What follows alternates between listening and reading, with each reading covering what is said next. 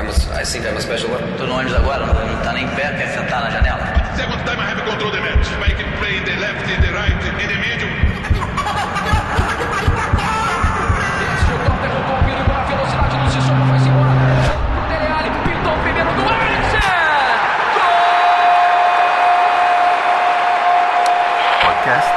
Tempo de Bola.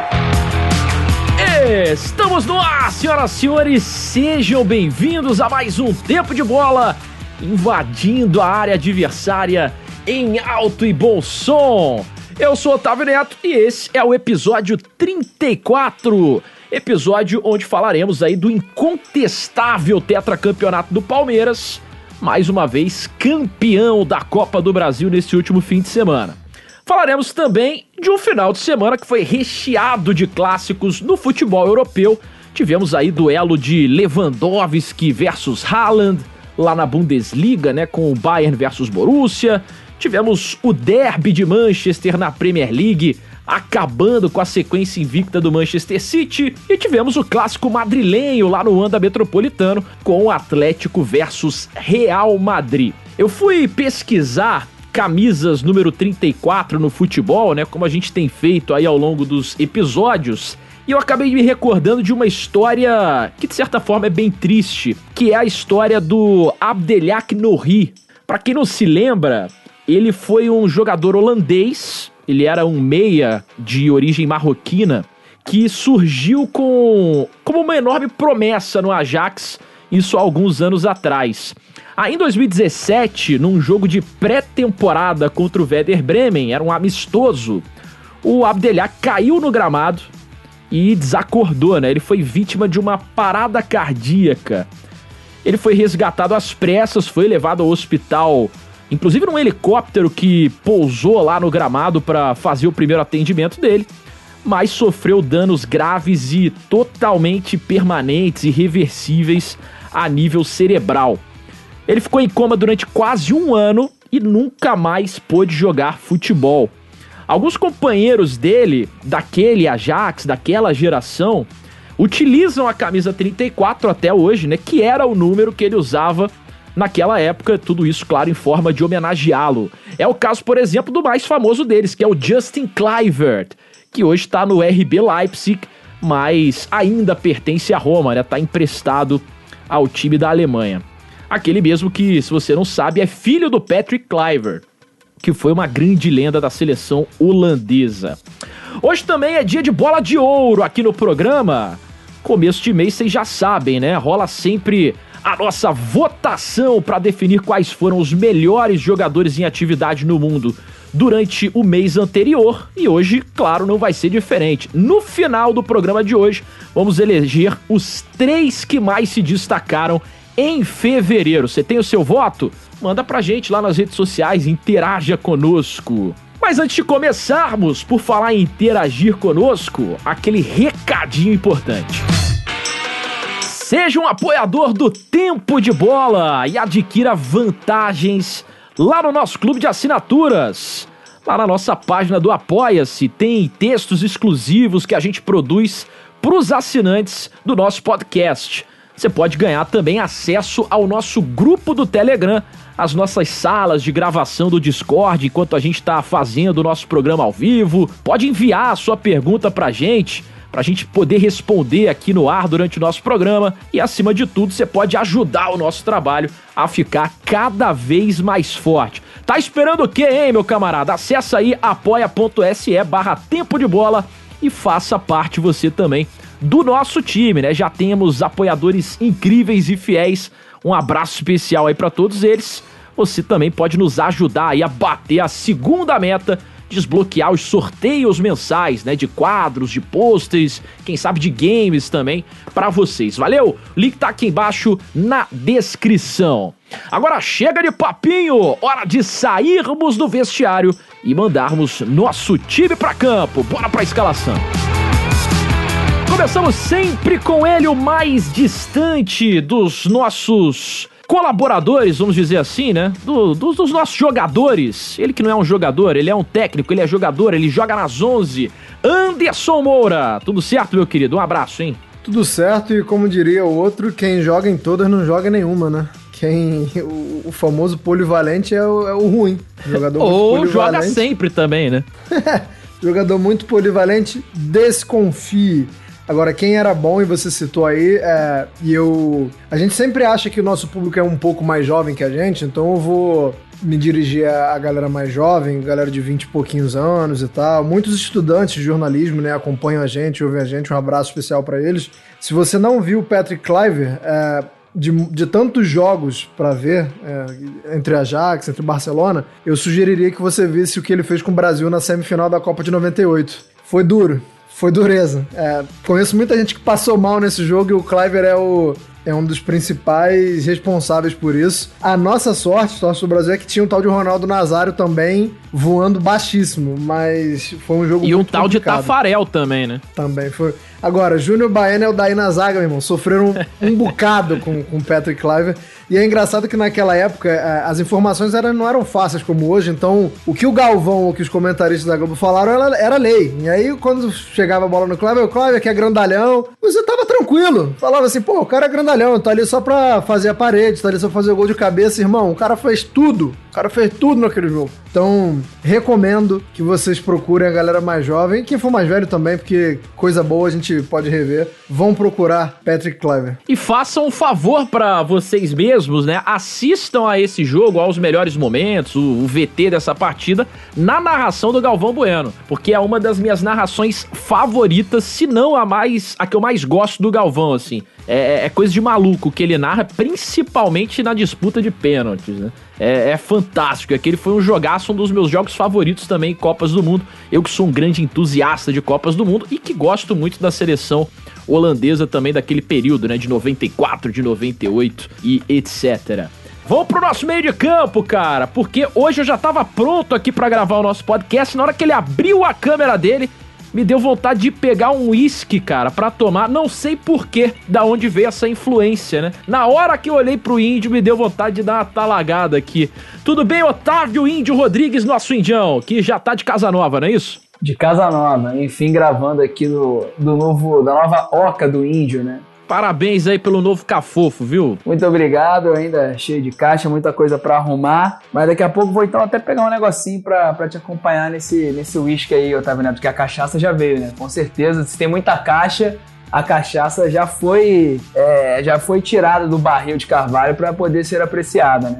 E em relação ao número 34, de fato é um número bem difícil, tirando o Shaquille O'Neal na NBA, que teve camisa aposentada Ah, em teve tudo. um cara maior que ele na NBA com a 34. É que o Shaq foi É porque eu tava falando curtia só, eu tava falando só de, fute, de futebol, entendeu? Você Não, quer de falar de futebol...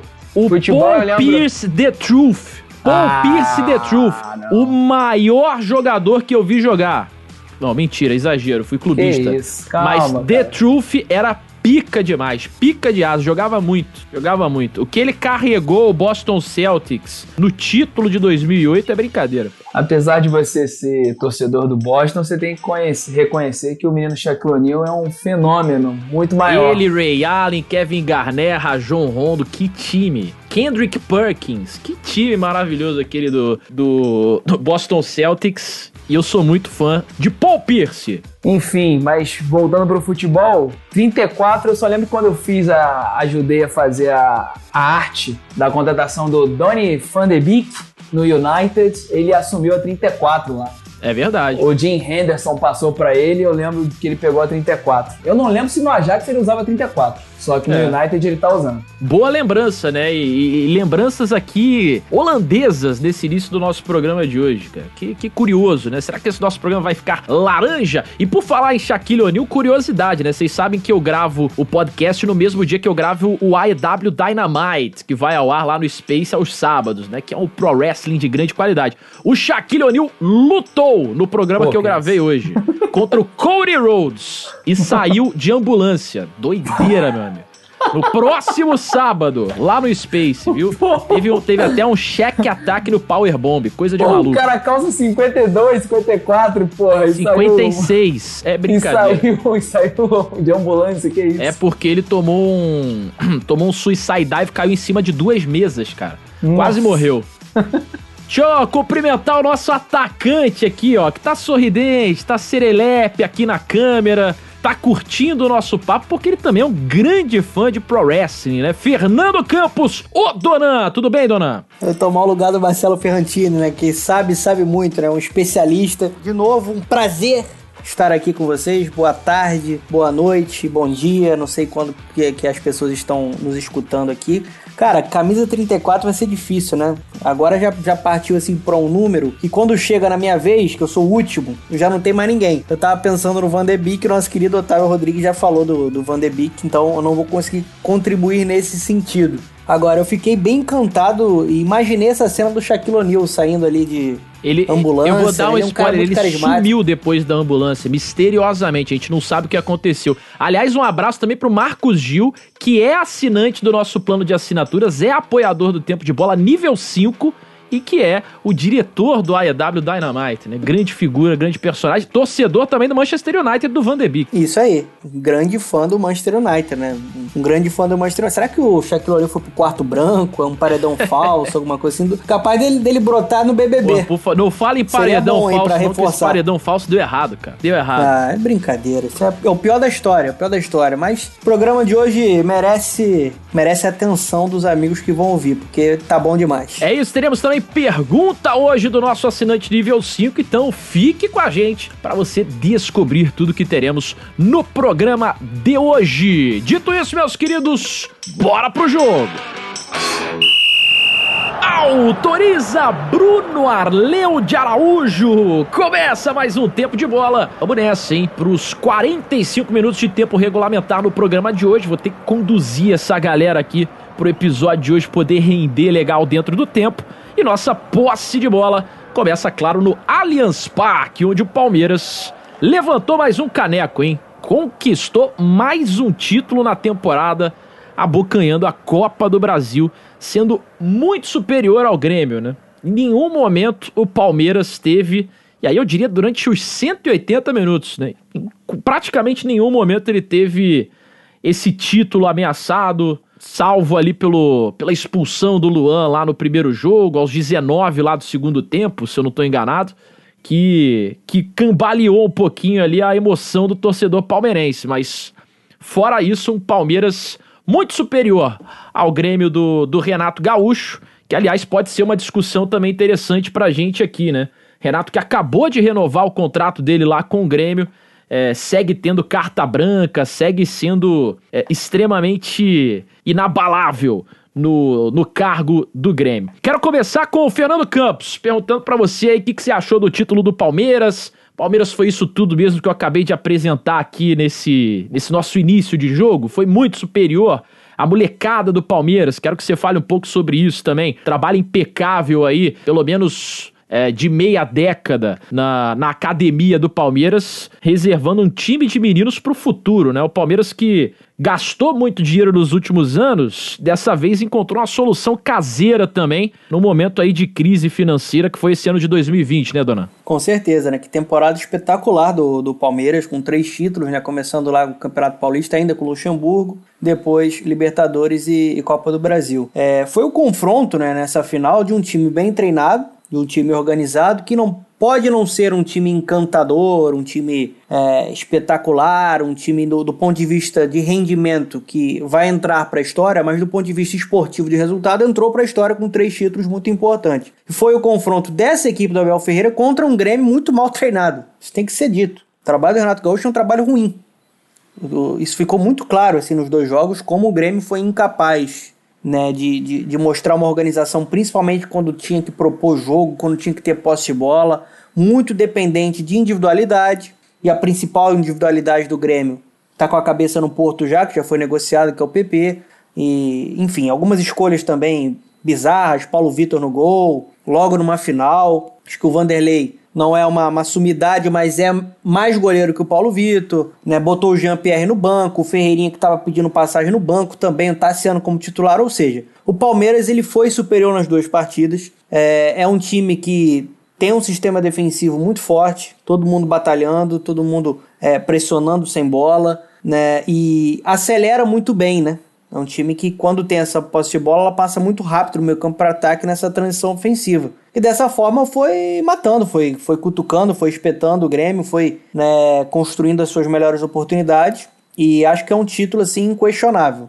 É um título de um Palmeiras que, que foi bastante superior, né? Uma campanha muito forte. E aí tem que dar muito mérito para o Abel Ferreira, que chegou no final do ano, né, em 2020, já conseguiu faturar dois grandes títulos. Se emocionou bastante, de, né? Sim, e, e, é um cara que, que a gente para para escutar e é espetacular, né? Se a gente for relembrar aquela entrevista dele depois do, do baile que o River Plate deu naquele jogo de volta, e ele falando que de fato o River Plate é um time melhor que o Palmeiras, que o Marcelo Gadiardo é um treinador melhor do que ele. Então é muito legal essa sinceridade, né? O cara que consegue o, o próprio processo de trabalho dele. Mas dentro desse processo de trabalho, acho que ele conseguiu pegar já um legado interessante do Cebola, né, do Andrei Lopes, que substituiu o Luxemburgo e conseguiu organizar a equipe, uma equipe que jogava mais ou menos da mesma forma, é, que, que, tinha essa organização defensiva, que tinha essa pressão, que em alguns momentos vinha para marcar um pouco mais alto, mas que botava muita velocidade no jogo. Acho que a recuperação do Palmeiras começa ali. Depois ele pega esse trabalho e melhora, desenvolve vários jogadores, e aí a gente vê o Rafael Veiga terminando como craque da, da Copa do Brasil, jogando jogando muito. Enfim, o Rafael Veiga explodiu com essa camisa, né, porque sempre teve muito potencial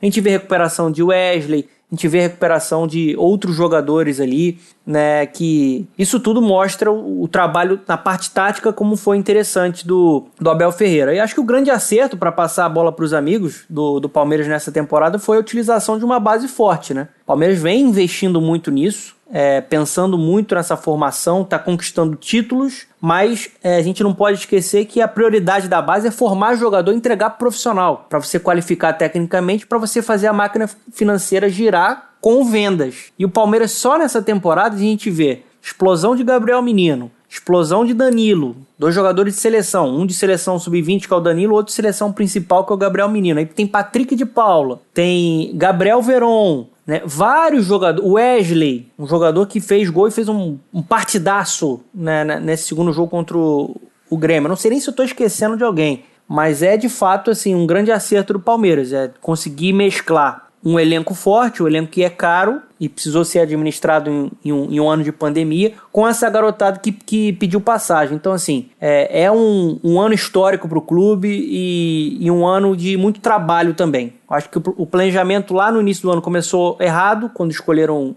o Luxemburgo, mas depois eles escolheram um caminho correto aí, principalmente com a, com a chegada do Abel Ferreira, e foram coroados. É, em cima disso que o Donan tá falando, eu acho que a gente falou muito do Palmeiras ao longo desse nosso primeiro ano aqui de podcast, né? A gente já daqui a pouco tá completando um ano de tempo de bola e a gente já dedicou bastante nossa fala ao Palmeiras aqui, porque é um clube de grande destaque é, nessa, nessa última temporada, sem dúvida. E eu acho que assim, a gente deveria falar um pouco mais que o, o Palmeiras ele não apenas revelou esses jogadores é, de, sei lá, seis anos para cá, cinco anos para cá. Mas eles também foram muito decisivos em momentos grandiosos da história do Palmeiras, né? Então, pô, o pênalti lá do Patrick de Paula, é, é, lançamentos do Danilo, é, gol do Wesley, gol do Gabriel Menino ontem. É, acho que assim, o futuro é muito brilhante pro, pro Palmeiras, né? E se a gente parar pra pensar, na minha opinião, a base do Palmeiras está tão forte que o Veron, que para mim é a principal promessa, a maior promessa, talvez em termos técnicos, né? Pelo menos foi o primeiro que eu olhei ali é, com bons olhos, jogador talvez de mais potencial. É o expoente, títulos né? é, o expoente. Foi, é, ele foi o que menos se destacou, né? Desses títulos. Então acho que é,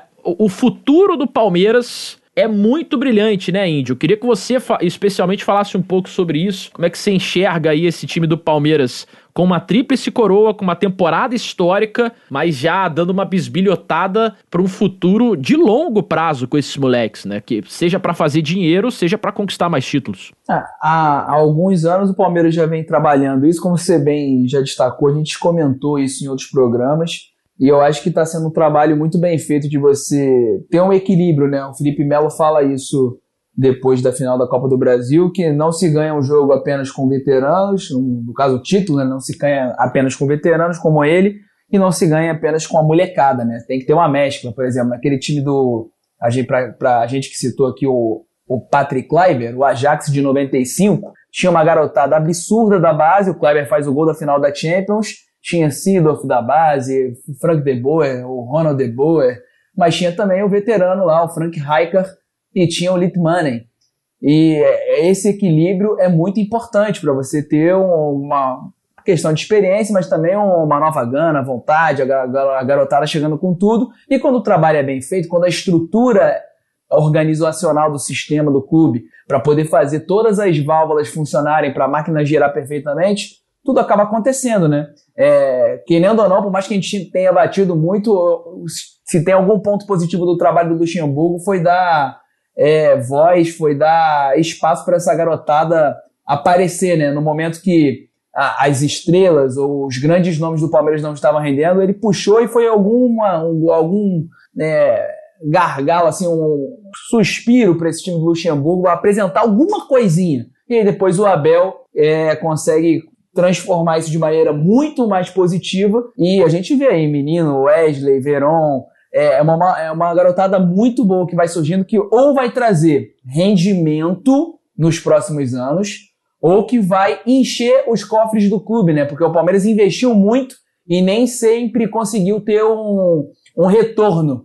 O Flamengo, que também investiu bastante, demais, até com contratações mais pesadas, não tanto em quantidade, mas né, no peso dos jogadores, no valor pago para os jogadores, conseguiu ter um retorno muito grande com as vendas do Paquetá, do Vinícius Júnior, do Renier e até de outros, de outros moleques que não tinham tanto nome, mas que vendeu por um valor alto por ser o Flamengo. E eu acho que o Palmeiras nos próximos anos com essa, com essa garotada aí, ou vai conseguir ter rendimento em campo, ou vai conseguir fazer orçamento, que é muito importante para poder manter também todo o sistema financeiro e de organização girando. É legal se falar de sistema financeiro, né? Porque muita gente gosta de bater na tecla da patrocinadora do Palmeiras, né? O caso da Crefisa, que injeta dinheiro já há muito tempo. A gente falava de base agora, né? Então a gente já teve título brasileiro, título de Copa do Brasil com Gabriel Jesus, que hoje já brilha no Manchester City há algum tempo. É, mas a Crefisa já injeta essa grana no Palmeiras há muito tempo. E acho que assim, se a gente for ver hoje, é um ótimo negócio para a Crefisa pelo termo de exposição da marca, né? O Palmeiras conquistando três títulos,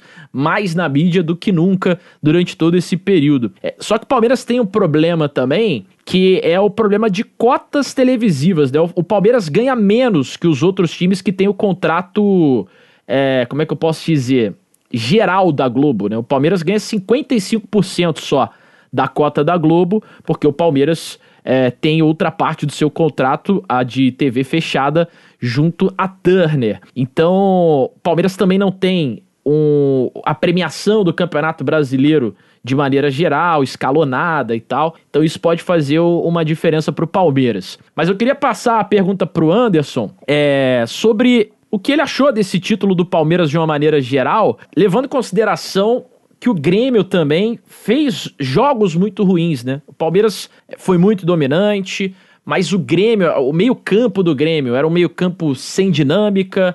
É, o Renato Gaúcho levou o time para Atibaia para treinar, para é, para fazer uma concentração especial, uma espécie de mini temporada ali. E, e, e, não surtiu efeito absolutamente nenhum. Então queria que você desse também sua opinião sobre esse jogo, sobre a base do Palmeiras, enfim, que você falasse um pouquinho sobre esse compilado de coisas aí, Anderson. É, já começo falando que talvez o torcedor do Palmeiras se sinta chateado, mas é tá na hora de, do Palmeiras vender, inclusive, né? Assim, não que o time esteja precisando, inclusive acho que isso é algo é, que, que o time se destaca por já ter estruturado, é, pela Allianz é, ser, um, ser, um, projeto de tanto sucesso, por ter a Leila por trás com a patrocinadora, é, às vezes parece que, que tá tudo bem. É, mas a gente tá falando aqui, ah, mas o Palmeiras que vendeu o Gabriel Jesus, o Palmeiras vendeu o Gabriel Jesus. Depois do Jesus, é, houveram algumas vendas interessantes, claro, mas assim, nada que se aproximasse. O, o Gabriel Jesus ele sai ali em 2017, se eu não me engano. É,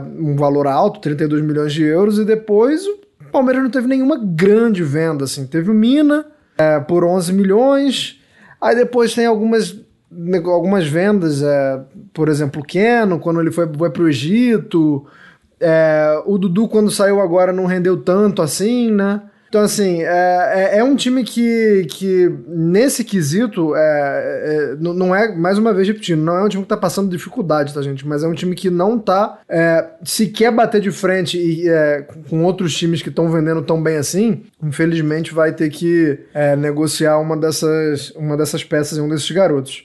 Sobre o título, cara, o Palmeiras ele foi, não só foi superior ao Grêmio, como ele foi superior em absolutamente todos os confrontos dele na Copa do Brasil. Nenhum confronto em que o Palmeiras teve, o Palmeiras passou sequer uma grande dificuldade. Palmeiras passou por cima do Bragantino com autoridade. O Palmeiras é, despacha o Ceará com autoridade. É, ganha do Américo Mineiro com. é, o, o primeiro jogo, de fato, com certa dificuldade, mas no segundo jogo jogando bem e, e controlando bem. É, o, o problema é que a gente ainda, a gente que eu digo grande público, é, a gente ainda não está acostumado com um time reativo. Assim, a gente ainda acha que é uma coisa negativa. É, eu não vejo problema um time controlar o jogo e, e saber quando tomar as, as ações necessárias e, e- tomar atitudes mais, mais ofensivas. É, o Palmeiras joga assim, gente. Não, não tem como lutar contra isso. E, e foi campeão assim. E ganhou a Libertadores assim, e ganhou a Copa do Brasil assim. Goste você ou não. É, eu acho que a gente ainda tem muita penimba com essa questão de. é, ah, mas o time só fica fechado. Pô, mas eu, eu vejo muito mérito de ter um Marcos Rocha, por exemplo, que foi mal durante boa parte do ano, jogando pra cacete na final, porque é um cara que consegue segurar a onda ali e consegue entender que é um cara que vai defender na maior parte do tempo e que vai dar uma espetada ou outra ali. O Vinha, a mesma coisa, um lateralzaço na parte defensiva. Um grande lateral. Não tem como a gente diminuir isso. Não tem como a gente diminuir que esses dois laterais fizeram grandes jogos, que o Felipe Melo fez grandes jogos. É, Isso que eu ia falar, jogo- pra você falar sobre, sobre o Felipe Melo, que ele jogou foi brincadeira. Pois é, o, o segundo jogo foi muito bem. é, e aí, eu acho que a gente tá numa época, e a gente tá numa era, é, de, de pinimba, de ódio, de raiva, que a gente vai sempre tentar diminuir o título. É, como foi tentado diminuir o título do Flamengo do Brasileiro, é, como foi tentado diminuir o, o próprio título do Palmeiras na Libertadores, é, e, e- há alguns argumentos de fato pra gente é, pesar, né? Pra gente colocar ali algumas vírgulas e falar, por exemplo, na Libertadores o, o caminho do Palmeiras foi mais fácil? Foi. Mas eu acho que a gente não pode misturar as coisas. Eu acho que. É, mas a Não- vitória contra o River foi uma das maiores vitórias de um time brasileiro jogando na Sim. Argentina também, né? E, e nesse estilo, e nesse estilo. Nesse estilo de saber se segurar e saber espetar na hora certa. E aí você tem a inteligência do Luiz Adriano, que estatisticamente deu uma caída. Mas é um cara que, que prepara muita jogada pros outros, é um cara que tá sempre puxando um zagueiro com ele. Isso influencia muito no jogo do Rafael Veiga, por exemplo, que, tava- que o Fernando tava falando aí que o Rafael Veiga melhorou na Copa do Brasil. É, é- é tudo relacionado, gente. O Luiz Adriano puxar zagueiro, é, o Rony dar amplitude pro Veiga poder flutuar. É, é, é um time que coletivamente não é bonito, mas funciona, funciona muito bem. E eu acho que o título da Copa do Brasil tá em ótimas mãos, porque, como eu falei, nenhum momento no mata-mata é, foi, foi uma classificação desmerecida, e na final, muito menos. Na final, é, é, foi muito bem, controlando. Eu, sinceramente, não sei o que o torcedor, não, não digo do Palmeiras, o que o telespectador quer mais do Palmeiras. O estilo de jogo é esse, é, o, o Abel tá extraindo o melhor do time assim, e vai ser isso aí, gente. Não tem como querer que o Palmeiras é, dê mais show do que isso. É um time pautado na eficiência, foi eficiente durante a Copa do Brasil e tá de parabéns. É, pra mudar isso aí teria que ser um baque enorme, né? Tipo assim, torcida do Barcelona não aceita jogar feio. E aí é uma mudança de um DNA. Pois é, que, nem, pô, nem, é, nem é um clube tão como. identificado assim com futebol ofensivo. É claro que tem, assim, durante a história ah, existiram algumas equipes, mas é, só dando um exemplo nacional, não é um Santos, por exemplo. É, não sei, não sei por que existe uma cobrança tão forte. Quer dizer, eu sei por quê. Porque, como eu falei, a gente tá sempre tentando diminuir os feitos dos outros. Mas pensando racionalmente, pensando racionalmente, eu não vejo é, o que uma- o Palmeiras poderia ter feito a mais, pelo amor de Deus, gente. Não, e tem um ponto, só pra pegar essa carona, achei excepcional o- a fala do Anderson, que o Palmeiras não joga feio, porque muita gente colocou o jogo contra o Santos, que foi um jogo de fato horroroso tecnicamente, das duas equipes,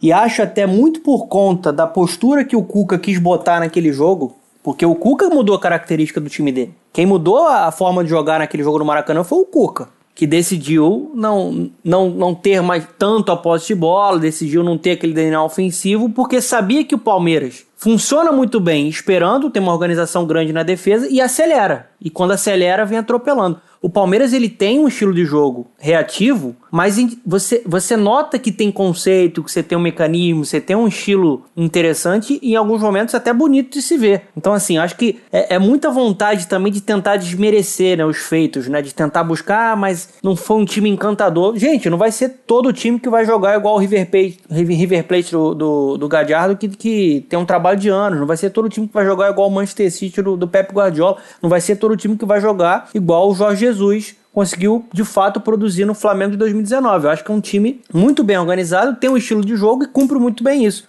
E não é um futebol feio, pelo contrário. Né? Acho que ele produziu e produziu muito, até por, por pouco tempo de trabalho que ele teve. E para finalizar da minha parte, é, eu acho que o Otávio levantou uma, uma, uma pauta muito boa. Qual é, Otávio? importante você, você mesmo. Ah, muito obrigado. Eu chamo o Otávio Rodrigues de índio, né? Mas o Canalha, Otávio cara. Neto. só queria, só queria o elogio, cara. Ele só queria o elogio, ficou até vermelho ali. Mas a questão é o seguinte: ainda nessa pauta de desmerecer um rival, o Palmeiras tem sim um patrocinador forte, mas é importante a gente frisar que o projeto esportivo do Palmeiras não é um projeto que é reduzido só à Crefisa. Foi um clube que, vamos dar um exemplo, diferente do Fluminense, que tinha um patrocinador forte e venceu diversos títulos, mas parou nisso. O Palmeiras pensou numa estrutura. Você tem uma máquina financeira que funciona por conta de arena rentável. Você tem um clube que começou a apostar nessa formação de base, tem um trabalho espetacular lá com o João Paulo.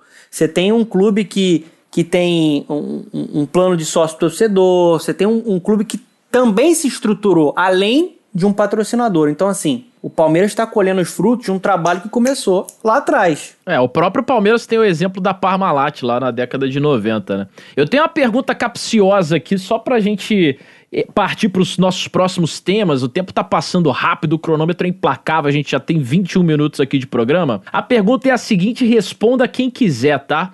A gente tá falando de, de joias, de, de base, de, de jovens revelações. E aí eu parei pra pensar numa declaração que o Romildo, presidente do Grêmio, deu, é, se eu não me engano, ontem, anteontem, enfim, nos últimos dias, é, falando sobre a, a, a base e o, e o bom trabalho também do Grêmio nesse aspecto, que não só revelava, vendia, mas já tinha uma nova revelação pra assumir o posto no time principal. E aí eu parei pra pensar aqui, cá com os meus botões, por que, que as revelações do Grêmio decaíram tanto com o tempo, né? E aí eu posso citar algumas aqui: o Wallace, o Luan, o Arthur. E a gente tá vendo algo parecido agora com o Cebolinha. Claro que ainda é cedo, né? Mas o Cebolinha não, não vive uma boa fase desde que ele chegou eh, na Europa eh, pra jogar no Benfica. E aí o PP já é o próximo a sair, né? Que vai pro Porto. Vocês têm alguma explicação pra isso? Por que será que a- os jogadores revelados pelo Grêmio não, não chegaram no que se esperava deles até agora? O, o- o Arthur, por exemplo, era um cara que era comparado ao Iniesta, pô. Cara, eu Pô, acho essa difícil. comparação aí é suja.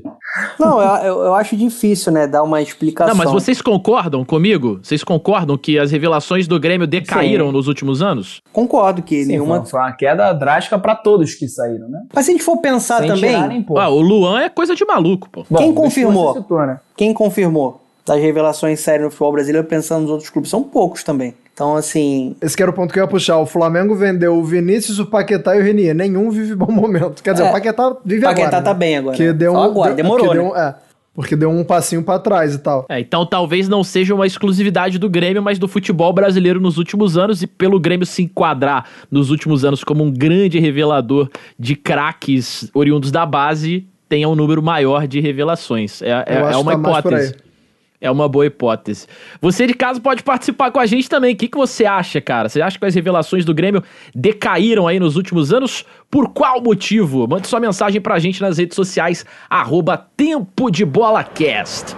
Chegamos aos 24 minutos de jogo por aqui. Olhando o nosso cronômetro, vamos partir agora para a Europa para falar rapidamente dos clássicos que aconteceram nesse final de semana, sobretudo nos campeonatos, nas ligas nacionais lá na Europa. Tivemos, por exemplo, na Espanha, uma briga interessante ali no topo da tabela da La Liga.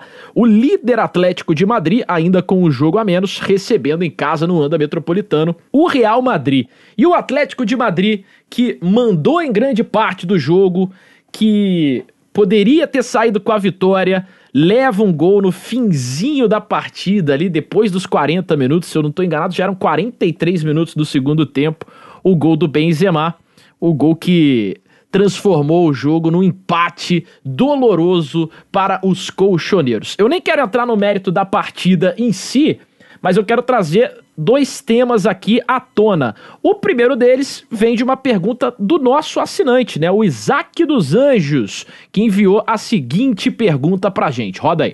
Boa noite, galera. Tempo de bola. Isaac dos Anjos falando. Gostaria de saber de vocês aí se essa é a La Liga mais imprevisível dos últimos anos. Baseado então nesse resultado, obrigado pela pergunta aí do Isaac, nosso apoiador nível 5. Valeu demais pela moral.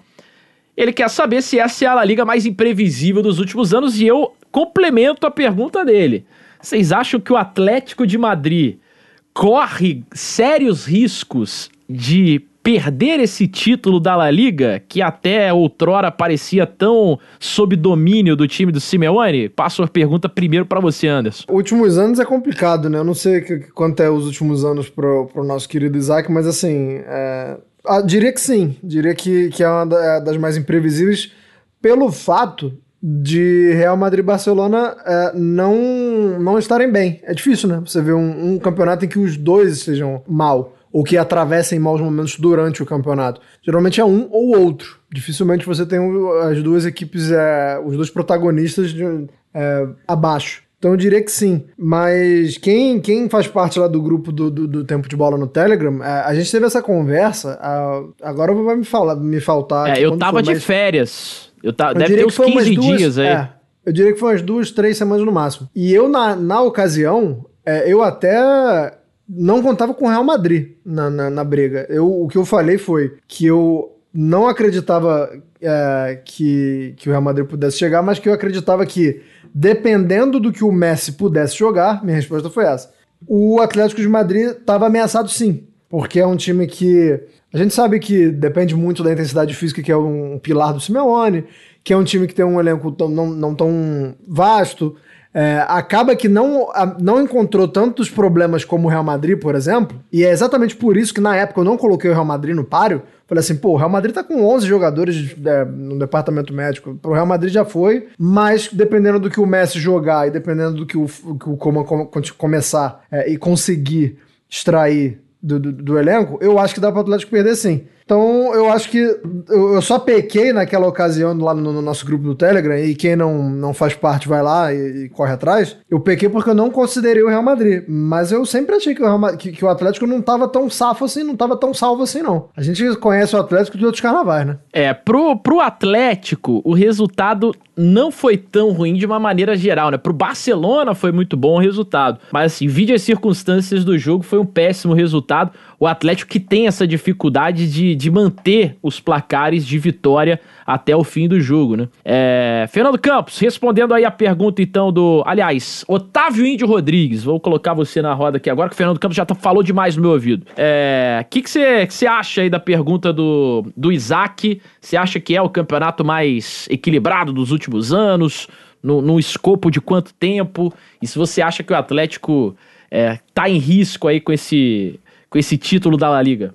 É, se você considerar de 2014 para cá, quando o Atlético de Madrid foi campeão, sim, tem que saber o que, que são os últimos anos, porque depois desse campeonato de 2014, o Atlético de Madrid ainda teve a sua força ali mantida, tanto que chega ainda uma final de Liga dos Campeões de 2016, só que não não tava lá em cima para bater campeão, né? Era sempre Barcelona, Barcelona, Barcelona, Barcelona, Barcelona e o Real Madrid ali como segunda força, o Atlético de Madrid bem mais atrás.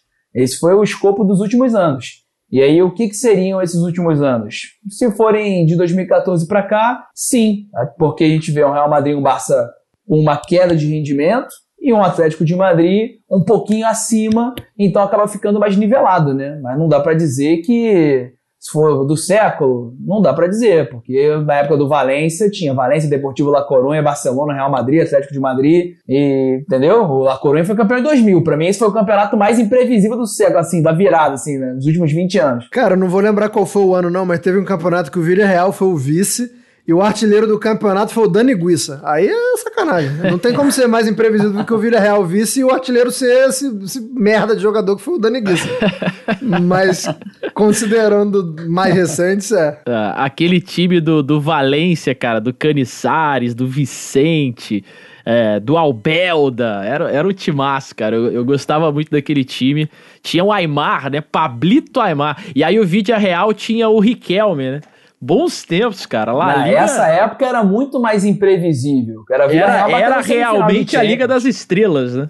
Que eram vários times estrelados. Era o time do Rafa Benítez, né? Esse time do Valência. Era É, o que fez o Mista, foi campeão da Europa League, lá, é, Co- Copa da UEFA, né? Antiga Copa da UEFA. antiga Copa da UEFA. Pô, tinha o La Corunha voando ainda, como o Andy falou agora, Roy Mackay. Pô, o Alavés chegou na final da Copa da UEFA É, eram, eram várias forças né, no futebol espanhol que depois foi se polarizando cada vez mais. É, dona, sua opinião aí, respondendo a pergunta do, do Isaac dos Anjos sobre campeonato espanhol e sobre o possível título escapando dos dedos aí do Simeone. É, eu, eu acho que tá aberto, né? Tá em aberto. Eu realmente achava que, se eu me perguntasse há duas semanas, que o Atlético Madrid tava praticamente com as duas mãos ali na, na taça, mas desandou um pouco. O sistema defensivo que era o melhor aí das grandes ligas do futebol europeu, junto com o do Lille e com o do Manchester City, tem sido mais vazado, né? Em alguns momentos né, o, o meio-campo não conseguindo produzir da melhor maneira para o Zito Soares, que foi muito bem no clássico contra o Real Madrid, então desandou um pouco. É, acho que agora está em aberto. A gente vê um momento de oscilação do Atlético Madrid e a gente vê um crescimento muito grande do Barcelona.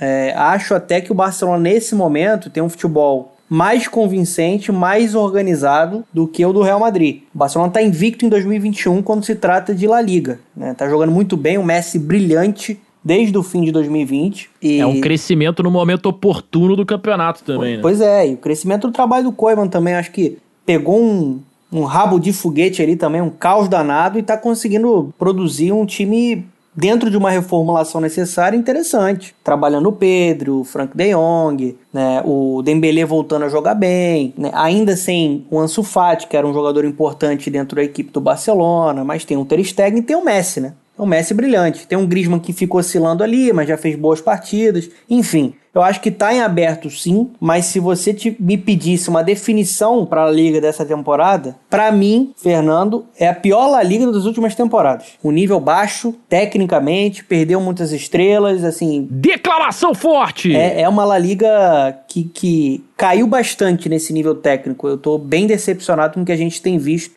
nessa edição do, do Campeonato Espanhol. E o Real Madrid, cara, eu prefiro esperar. Eu não consigo confiar ainda nesse time do Zidane. Vou esperar um pouco mais. Vai cair pra Deia na Champions. Está ácido o nosso querido Fernando Campos, tal qual o Projota. Esse papo do Zidane, cara, vai ser um papo para um próximo podcast, porque eu quero saber de vocês, vou querer saber de vocês, se o tempo dele de treinador do Real Madrid tá chegando ao fim. Mas isso é uma pergunta para um próximo papo. É, vamos partir para a Alemanha, isso porque a gente prometeu falar de Bayern e Borussia. Esse jogo aconteceu no sábado, lá em Munique, e o Bayern venceu o Borussia de virada por 4 a 2 O Haaland, ou o Roland, como gosta de dizer o nosso índio, fez dois. Só que o Leva fez três, meu amigo. é coisa de maluco. Lewandowski chegou a 31 gols depois de 24 rodadas é inacreditável, assim. O, o, cara tá a 10 gols de bater o recorde do, do Gerd Miller, que era algo impossível de se pensar, né? Era impensável o recorde do Gerd Miller também com a camisa do Bayern em 71-72. Faltam 10 jogos. Se mantiver a média, meu amigo, é mais uma marca impressionante que o Lewandowski tem pela frente. Você acha que vai bater esse recorde, Anderson Moura? O que você acha? Vai, vai porque o, o Bayern de Munique chegou num ponto de trabalho que tá num- jogando pela memória, cara. Tá um negócio assim. é, tem gente que até não gosta, né? Que acha, ah, o time, o time tirou o pé, o time deu uma diminuída. Não é isso, cara. É você pensar que mesmo tirando o pé, o time enfiou quatro na Lazio e quatro no Borussia Dortmund. É, é, tá muito automático, tá? É, eu acho que isso é o ápice de um trabalho, de um treinador. É quando mesmo sem tá na maior intensidade possível, o seu time entrega um resultado e tem um Lewandowski fazendo o que tá fazendo. É,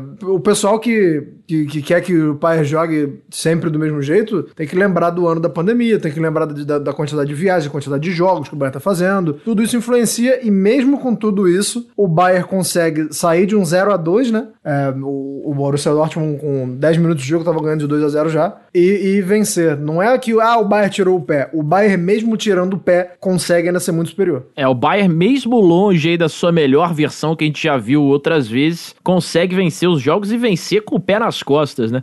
Fernando Campos, quero que você fale um pouquinho do Haaland, cara. É, o Haaland tá jogando demais, é um jogador que a gente já vislumbra que em pouco tempo ele pode estar tá brilhando até numa camisa ainda mais pesada que a do Borussia Dortmund. Não sei se você pode falar qual que você acha o melhor destino para ele. Já chegou aos 100 gols extremamente novo. E assim, o Lewandowski acaba superando o Haaland num jogo que tava totalmente pro Haaland, né? É, é, é, inacreditável, assim. Esse jogo foi muito interessante por causa disso no sábado. Fala um pouco sobre isso pra gente. Não, é o duelo, é, foi o duelo dos dois maiores, princip, dos principais, né? Foi o duelo dos principais artilheiros do futebol europeu na temporada, né? O, o Lewandowski agora com 37 gols. A gente tá falando de um cara que desde a temporada 2015, 2016, ele tá marcando mais de 40 gols, isso é absurdo. Ele tá com 37, mas vai bater. 40, sei lá, Provavelmente no jogo, no próximo jogo ele vai bater 40 gols, né? E o Haaland que tem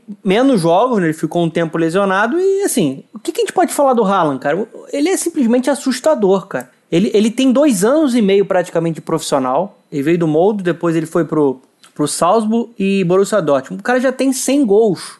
Tem jogador que não consegue essa marca na carreira inteira e ele já tem 100 gols com uma média absurda. Inclusive, fizeram um levantamento, eu não lembro qual foi o veículo, tá? Para dar o crédito aqui. Eu acho que eu vi essa matéria no GE, mas não sei se foi uma matéria levantada por eles. Ele conseguiu essa marca de 100 gols mais rápido do que Cristiano Ronaldo, Messi e Neymar. Isso é completamente absurdo, cara. Porque assim, não dá para você desmerecer um atleta. E marcando muitos gols em jogos grandes, Perfeito. jogos de Liga dos Campeões, Perfeito. principalmente. Justamente isso que eu ia falar. A gente tá falando de um. Que aí você pode falar, ah, mas ele jogava no molde, não sei Não, grande parte dos gols dele são em, em jogos europeus. Ele tem 20 cara. anos, né, cara? Ele foi, ele, foi, ele foi decisivo e absurdo em todos os contextos que ele teve que enfrentar na carreira, em todos os clubes, em todas as competições. A média dele já na Champions, o Índio sabe muito bem disso, produz muito. É absurda a média dele na Champions. As pessoas já começam a, a fazer contas de, da possibilidade dele passar o Cristiano Ronaldo. Então, assim, é um jogador muito focado. Você vê que a parte mental dele é uma parte muito forte. Isso é fundamental para qualquer atleta de grande rendimento. E ele é uma máquina, ele é viciado em marcar, ele está sempre muito bem posicionado.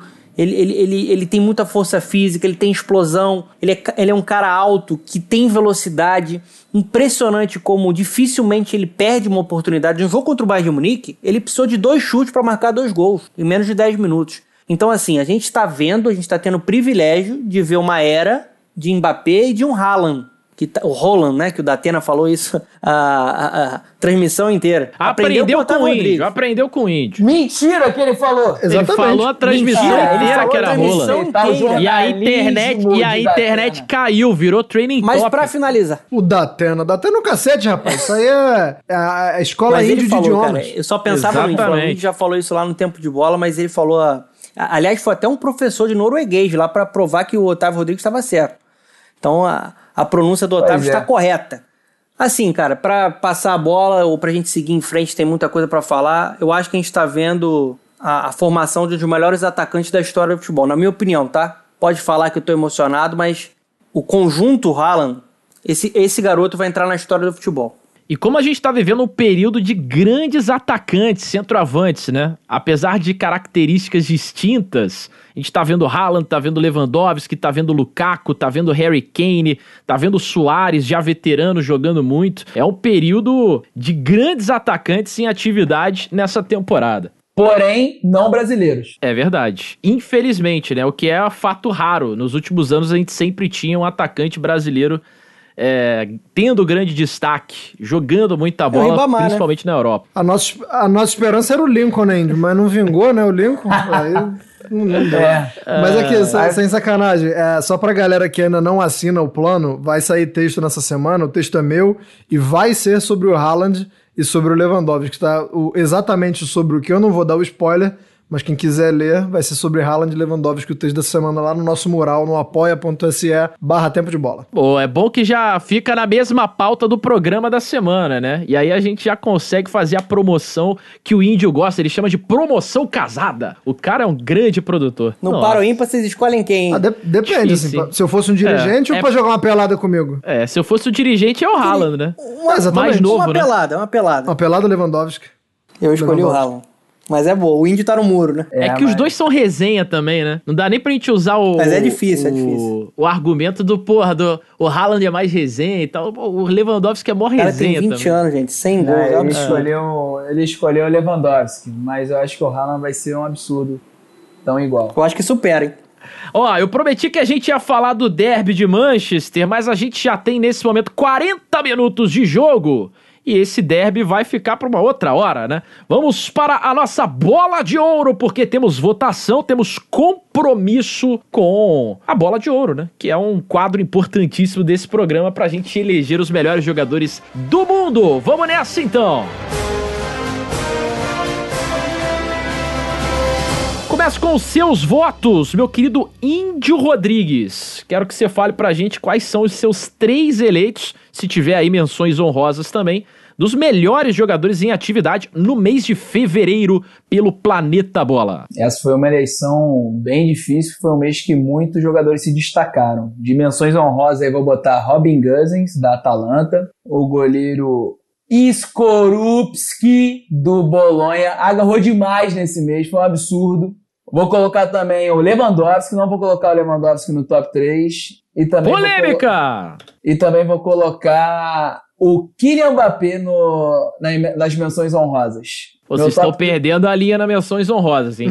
meu Vão fazer três- uma escalação inteira de menção honrosa, tá de mas eu tô- brincadeira. mas eu não tô fazendo justificativo, só tô Ah, citando tá. quem jogou pra caramba. Tudo bem. Na terceira posição eu coloco Erling Braut Haaland, assim como meu amigo da Atena costuma falar. Muito Pra mim, Pra mim ele foi sensacional nesse mês. É, fiquei entre ele e o Mbappé pra colocar nessa terceira posição. O Mbappé teve pra mim a melhor partida do mês. Só que faltou, digamos assim, regularidade. Se eu tivesse que dar o prêmio Puskas das partidas, seria do Mbappé. Mas aí eu vou de do nosso Arlen Braut Haaland. Na segunda posição, vou com o Lionel Messi, que se for no quesito regularidade, pra mim não teve igual, apesar da partida contra o PSG, e ele foi um dos melhores, se não o melhor, do Barcelona, naquele marasmo do Barcelona, ele fez ainda alguma coisa. E na primeira posição, unindo partidas de impacto e regularidade, pra mim não teve nada igual como Romelu Lukaku da Inter de Milão nesse mês de fevereiro. Ele acabou com, com o derby de Milão, ele foi muito bem contra a Lazio, ele teve uma regularidade absurda em todos os jogos. Então, para mim, a primeira posição vai o Lukaku, um cara que a gente não tinha citado no pódio até então, aqui no, no, no Bola de Ouro do mês de fevereiro. Foi um mês difícil. Desculpem a cota cult aí com o Skorupski, mas foi só pra fazer uma graça mesmo, mas ele me surpreendeu. Vem me surpreendendo. É, mês a mês, o Otávio Neto que faz campeonato italiano comigo sabe, o cara tá agarrando demais. Tá, narrei alguns jogos dele nessa temporada e o cara tá fechando o gol, realmente. Você falou aí, já me veio rapidamente a memória, né? Tirando o fato que eu voltei de férias narrando um jogo merda da Roma, né? Um 1x0, pô, lento.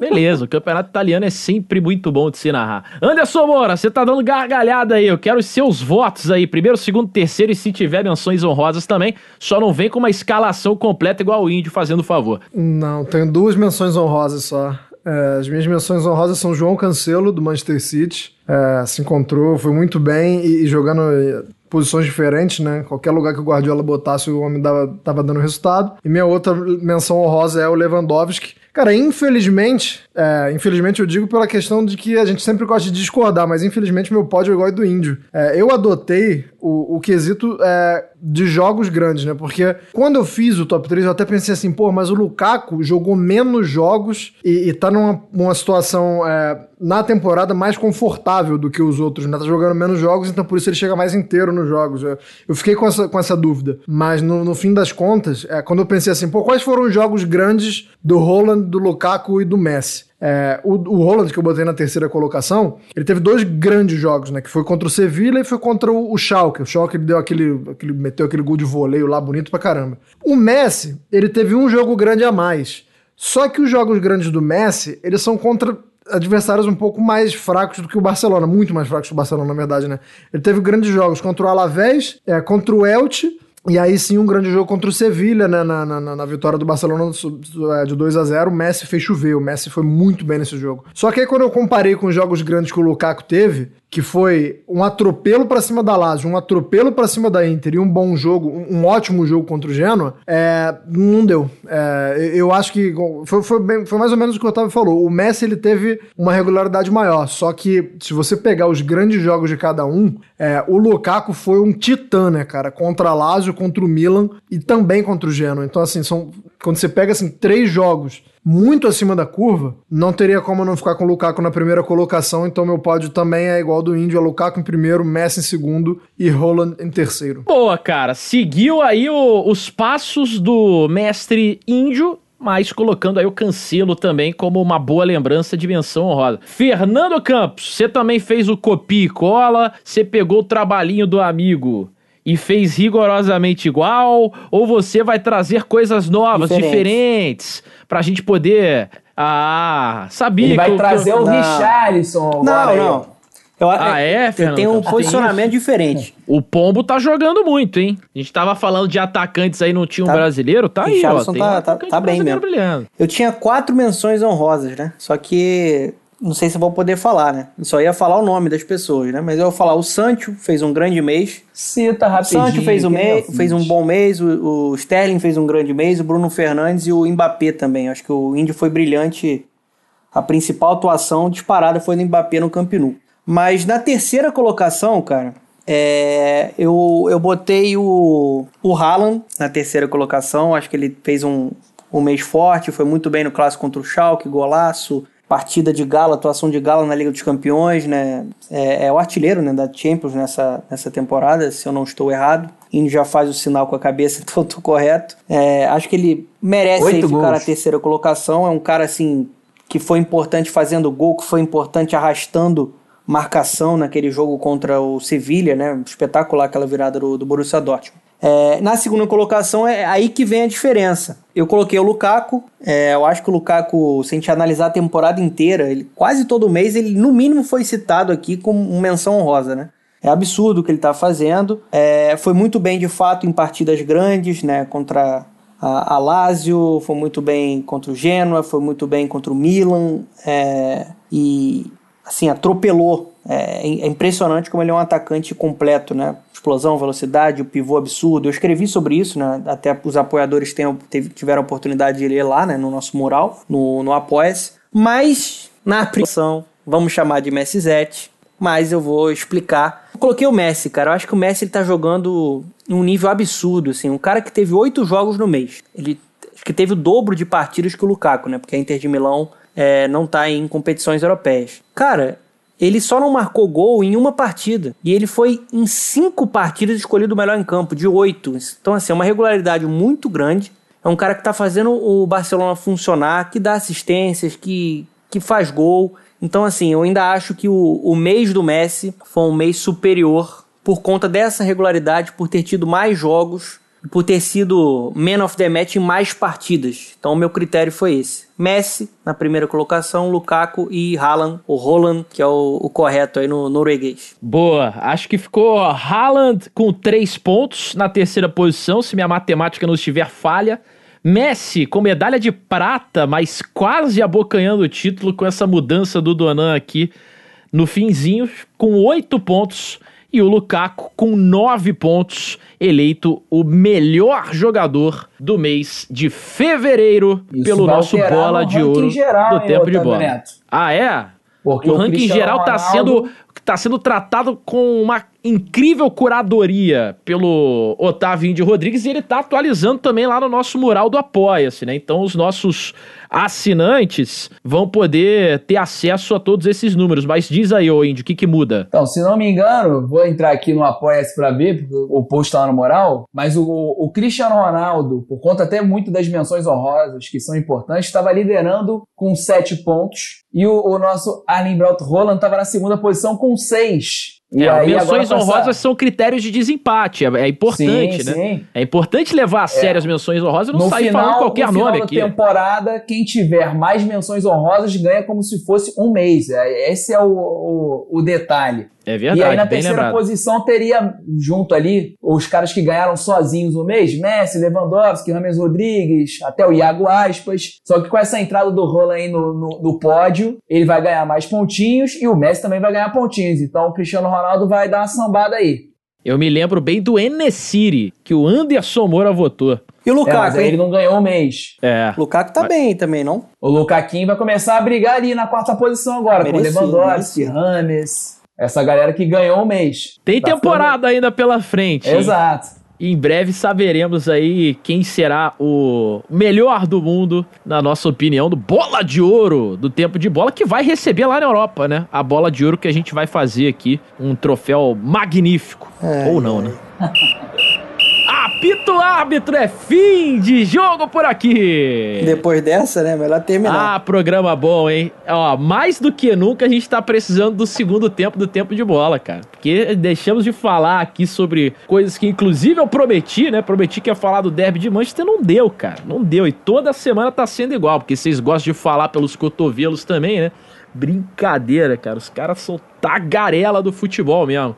Mas é assim que é bom, né? E acho que o programa hoje ficou muito maneiro. Eu particularmente curti demais, sou suspeito pra falar, mas o conteúdo tá em altíssimo nível. Vamos para as considerações finais. Um abraço pra você, viu, Fernando Campos? Tá rolando já reunião de condomínio lá É no Big provável. Brother, jogo da discórdia. Então, por favor, Provável. seja breve. Provável que minha minha esposa tá quieta ali, que ela tá concentrada no Big Brother. Mas minhas considerações finais, eu vou ficar preso em Londres, bem rápido. Primeiro, é, é legal ver a recuperação do Bale. Tá jogando muito bem nas últimas partidas aí, né? O José Mourinho falando que conseguiu mexer com o psicológico dele e tá fazendo gols, dando assistência, sendo importante e decisivo, né? Tendo um, protagonismo que todo mundo esperava nesse retorno aí ao Tottenham. Importante pro Tottenham que tá subindo, principalmente com ele, Harry Kane ali e o som voando. E a outra consideração é o grande trabalho que o Tuchel tá fazendo, cara. Que trabalho que ele tá fazendo no Chelsea, 11 jogos de invencibilidade, né, entrando ali num bloco de cima, na quarta colocação da Premier League, jogando um futebol muito equilibrado, sistema defensivo funcionando bem, recuperando jogadores, o Christensen, né, o, o Kovacic jogando muito bem, o Jorginho, muita gente ali crescendo de produção e um ataque que tam- também tá começando a, a funcionar melhor. Acho importante a gente ficar de olho nesse Chelsea, até porque é um Chelsea que deve ir para as quartas de final da Champions. É provável que consiga eliminar o Atlético de Madrid. O programa foi muito bom, é sempre um prazer. E semana que vem tamo aí, hein? É, crescimento meteórico aí desse Chelsea, realmente. Um abraço, dona. Valeu, Índio. Tamo junto, hein, cara. Valeu, já fiz aqui um rápido levantamento do pódio. No momento seria Roland 7 pontos, Cristiano Ronaldo 7 pontos e Messi 6 pontos. E aí tem uma carangada ali atrás, Lukaku Lewandowski com 4. Anderson Moura, temporada 2007-2008, Dani Guiza 27 gols. Acho que ele ia arrumar uns golzinhos da, daqueles tempos de Mallorca nessa temporada pífia de La Liga. Mas é isso. Um abraço, bom dia, boa tarde, boa noite. Até o próximo tempo de bola. Espero que vocês tenham gostado. Valeu demais. Anderson, tamo junto, hein? Até semana que vem. Tamo junto, é, peço desculpas porque me excedi na hora de falar do Dani Guissa, mas é o cara, é, o cara, o cara era puxado. Cara, eu vou do- de duas considerações finais. A primeira é que o Léo Moura encerrou a carreira hoje, né, passou por muito time aí, e é fatalmente o jogador mais cafona da história do futebol Que mundial. isso? O Daniel Alves perto do Léo Moura, o Daniel Alves perto do Léo Moura é o Jorge Eu Armani. pensei que você ia falar que ele era ídolo Daniel- do Flamengo, uma coisa assim, ia fazer um. Não, Que ídolo. Grato, grato, grato. Muito obrigado por tudo que fez. Mas, porra, pelo amor de Deus, cara. O cara fazer ca- capa de celular, ele é a mulher e, e- e atrás tá com a blusa igual ele é a mulher. Pô, calma aí. pô. dá, uma- dá uma segurada. Muito, muito cafona. Muito cafona. mu- muito puxado. E minha segunda, minha segunda consideração final é pro José Luiz da Atena, que certamente ouve este programa. Porque ele não ia tirar esse negócio de Roland do, do nada. Da Atena não ia Ele, falar ele assim. falou na transmissão Ah. que era um, um cara. Um cara que era professor de. De, De de norueguês, cara. de Mostrou o norueguês professor e falando. tal. É. Ah, eu não vi o professor falando. Mas ele, ele certamente foi arrumou. influenciado. É, ele arrumou. Arrumou um laranja lá. Na verdade é. Que ele aprendeu com o índio. Aquele cara nem era É professor, tá ligado? O cara só fingiu. A verdade é só essa. A verdade é que José Luiz da Atena é grande fã do tempo de bola. Inclusive, um grande abraço pra ele, que deve estar bem feliz Uma hoje barbaridade, com, o caso. Lula, né? Deve estar deve tá sorrindo pra caramba. Deve Um estar bem abraço feliz pro com o Lula. Datena. Ah, e eu encerro aqui, galera, convidando vocês mais uma vez para se tornarem aí apoiadores, curtirem o nosso trabalho e ajudarem aqui o tempo de bola a ficar cada vez mais forte. Pra gente é fundamental ter também o auxílio de vocês, seja ajudando ou compartilhando o nosso programa, né? Fazendo com que mais ouvintes, mais adeptos conheçam o tempo de bola ou até mesmo avaliando, né? Seja lá no Apple Podcasts, Google Podcasts, dá lá uns cinco estrelas pra gente. Isso também faz diferença, o nosso alcance amplia e a gente chega a mais ouvidos. Eu queria encerrar também dando duas dicas culturais aqui, rapidamente. A primeira delas é Doutor Castor, lá do Globoplay. Eu falei no nosso grupo do Telegram, né? Um, um grande documentário, uma série documental da Globo falando sobre Castor de Andrade e sobre a história do grande Bangu da década de 80, que por muito pouco não foi campeão brasileiro, não foi campeão carioca, ficou sempre ali batendo na trave, mas é muito legal o documentário que mescla jogo do bicho, futebol e carnaval. E a minha segunda dica cultural, na verdade, eu nem vou poder dar, né? Porque eu comprei um livro, já era pra ter chegado no mês passado, já tem uns dois meses que eu comprei, não chegou ainda, porque ele não tá mais sendo publicado. E aí eu comprei Denúncia! É, eu comprei num sebo virtual. Só que o livro não chegou há dois meses. É o Anjos Brancos é, Entre o Céu e o Inferno. Que fala sobre o time dos Galácticos lá, ou o Florentine, né? Que começou a ser criado lá em 2000, quando o Florentino Pérez, um grande magnata naquela época da construção civil na Espanha, virou o presidente do Real Madrid. Mas o livro não chegou, eu não consegui ler. Se ele chegar e eu ler, eu recomendo aqui ou não, digo pra vocês se vale a pena ou não. Valeu? Obrigado pela tá companhia. indignado, pô. Ah, eu tô puto, porra. A estante virtual. Ô, estante tá virtual. tela que eu tô nervoso. Vamos entregar, porra. Já tá dois meses lá em Curitiba. Parece quando pede. Quando você pede encomenda da China, chega lá e não, não chega na tua casa nunca. Porra, um abraço, viu? Até semana que vem com mais um tempo de bola. Beijo nas crianças, tchau e benção. E eu fui!